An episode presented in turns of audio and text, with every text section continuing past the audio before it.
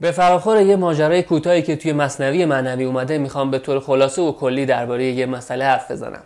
مسئله شهوت شهوت جنسی. مسئله پایان ناپذیر شهوت جنسی.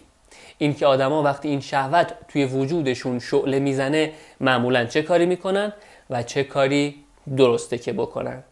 ماجرا از این قراره که یه شاهی با همراه خودش از یه مسیری رد می‌شد. چشمش به یه عارف بزرگی افتاد و وقتی دید که این عارف چیزی از مال دنیا نداره دلش به حالش سوخت و گفت چی می‌خوای بهت بدم؟ یه چیزی ازم بخوا که بهت ببخشم. عارف گفت تو خجالت نمی‌کشی که اینطور با من حرف می‌زنی؟ یکم مراقب حرف زدنت باش. من دو تا بنده دارم که اون دو تا بنده من شاه و امیر تو هن. تو چی داری میگی؟ شاه یکم خودش رو جمع جور کرد و پرسید ماجرا چیه؟ اون دو تا بنده کیان چیان عارف گفت یکیشون شهوته اون یکیشونم خشمه. این دوتا بنده منن از من دستور می‌گیرن اما برای تو شاه و امیرن و بهت دستور میدن. وقتی شهوت اوج می‌گیره آدم دو تا راه داره. یکی اینکه بنده شهوت خودش بشه و ازش دستور بگیره و راه دوم اینکه امیر و حاکم شهوتش بشه و بهش دستور بده. عارف این حکایت امیر شهوت خودشه.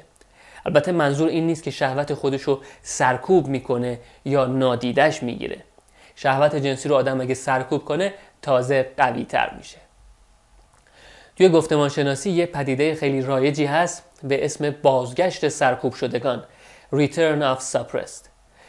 از اسمش پیداست. چیزایی که سرکوبشون کردین دیر یا زود برمیگردن و این بار با قوت خیلی بیشتری ظاهر میشن و شما رو شکست میدن. کسایی که توی دوره های از زندگیشون سعی کردن این شهوت جنسی خودشون رو سرکوب کنن یا اونایی که همین الان هم این کارو می‌کنن منظورم رو خوب می‌فهمن. سرکوب جواب نمیده مخصوصا برای شهوت جنسی. خب پس منظور از امیر شهوت بودن چیه؟ منظور اینه که آدم مهار شهوت جنسی رو در دست بگیره مثل یک امیری که مهار بنده خودش رو در دست می‌گیره و بهش دستور میده. این کار بکن اون کار رو نکن. آدم هم افسار شهوت خودش رو در دست بگیره و به بهترین شیوه ازش استفاده کنه. این نیروی شهوت رو دست کم نگیرید نیروی شهوت جنسی. اگه بشه مهارش کرد و ازش به خوبی استفاده کرد کارهای خیلی زیادی میشه باش کرد.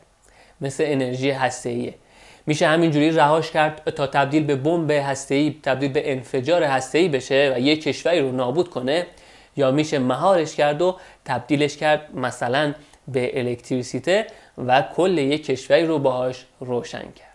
کل وجود شما هم می‌تونه به کمک این انرژی شهوت مهار شده روشن و آباد بشه.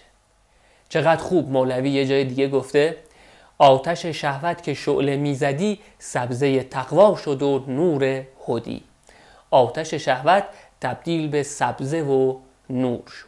این دقیقا همون چیزیه که روانشناسا بهش میگن تسعید میل جنسی یا والایش سابلیمیشن.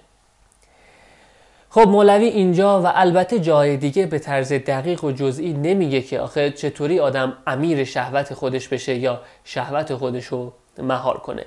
فقط توی حکایت کنیزک و خر خاتون یه مقدار کمی درباره این مسئله حرف زده و یه چند تا راهکار کلاسیک هم داده. من بعدا که این حکایت رو تموم شد توی یه ویدیوی جدا درباره این مسئله به طور مفصل صحبت می‌کنم. من علی کیانی فلاورجانی هستم. هر شنبه یکی از حکایت ها و ماجراهای مصنوی معنوی رو توی کانال شکوفایی با ادبیات منتشر می‌کنم. توی این کانال نمی‌خوام با پست و ویدیوهای زیاد ذهن شما رو شلوغ کنم. هر هفته فقط یه ویدیوی حدودا پنج دقیقه منتشر می‌کنم اما دلم می‌خواد همین یه ویدیوی پنج دقیقه رو حتما به طور کامل و با دقت به همراه مفهومش گوش بدید. مطمئن باشید که مفاهیمی که توی این ویدیوها مطرح میشه کمک می‌کنه که زندگی آرومتر و شادتر و شکوفاتری داشته باشید. و از این گذشته می‌تونید به کمک این ویدیوها در طولانی مدت با خلاصه و چکیده و زبده ادبیات فارسی و فکر و فرهنگ ایرانی آشنا بشید.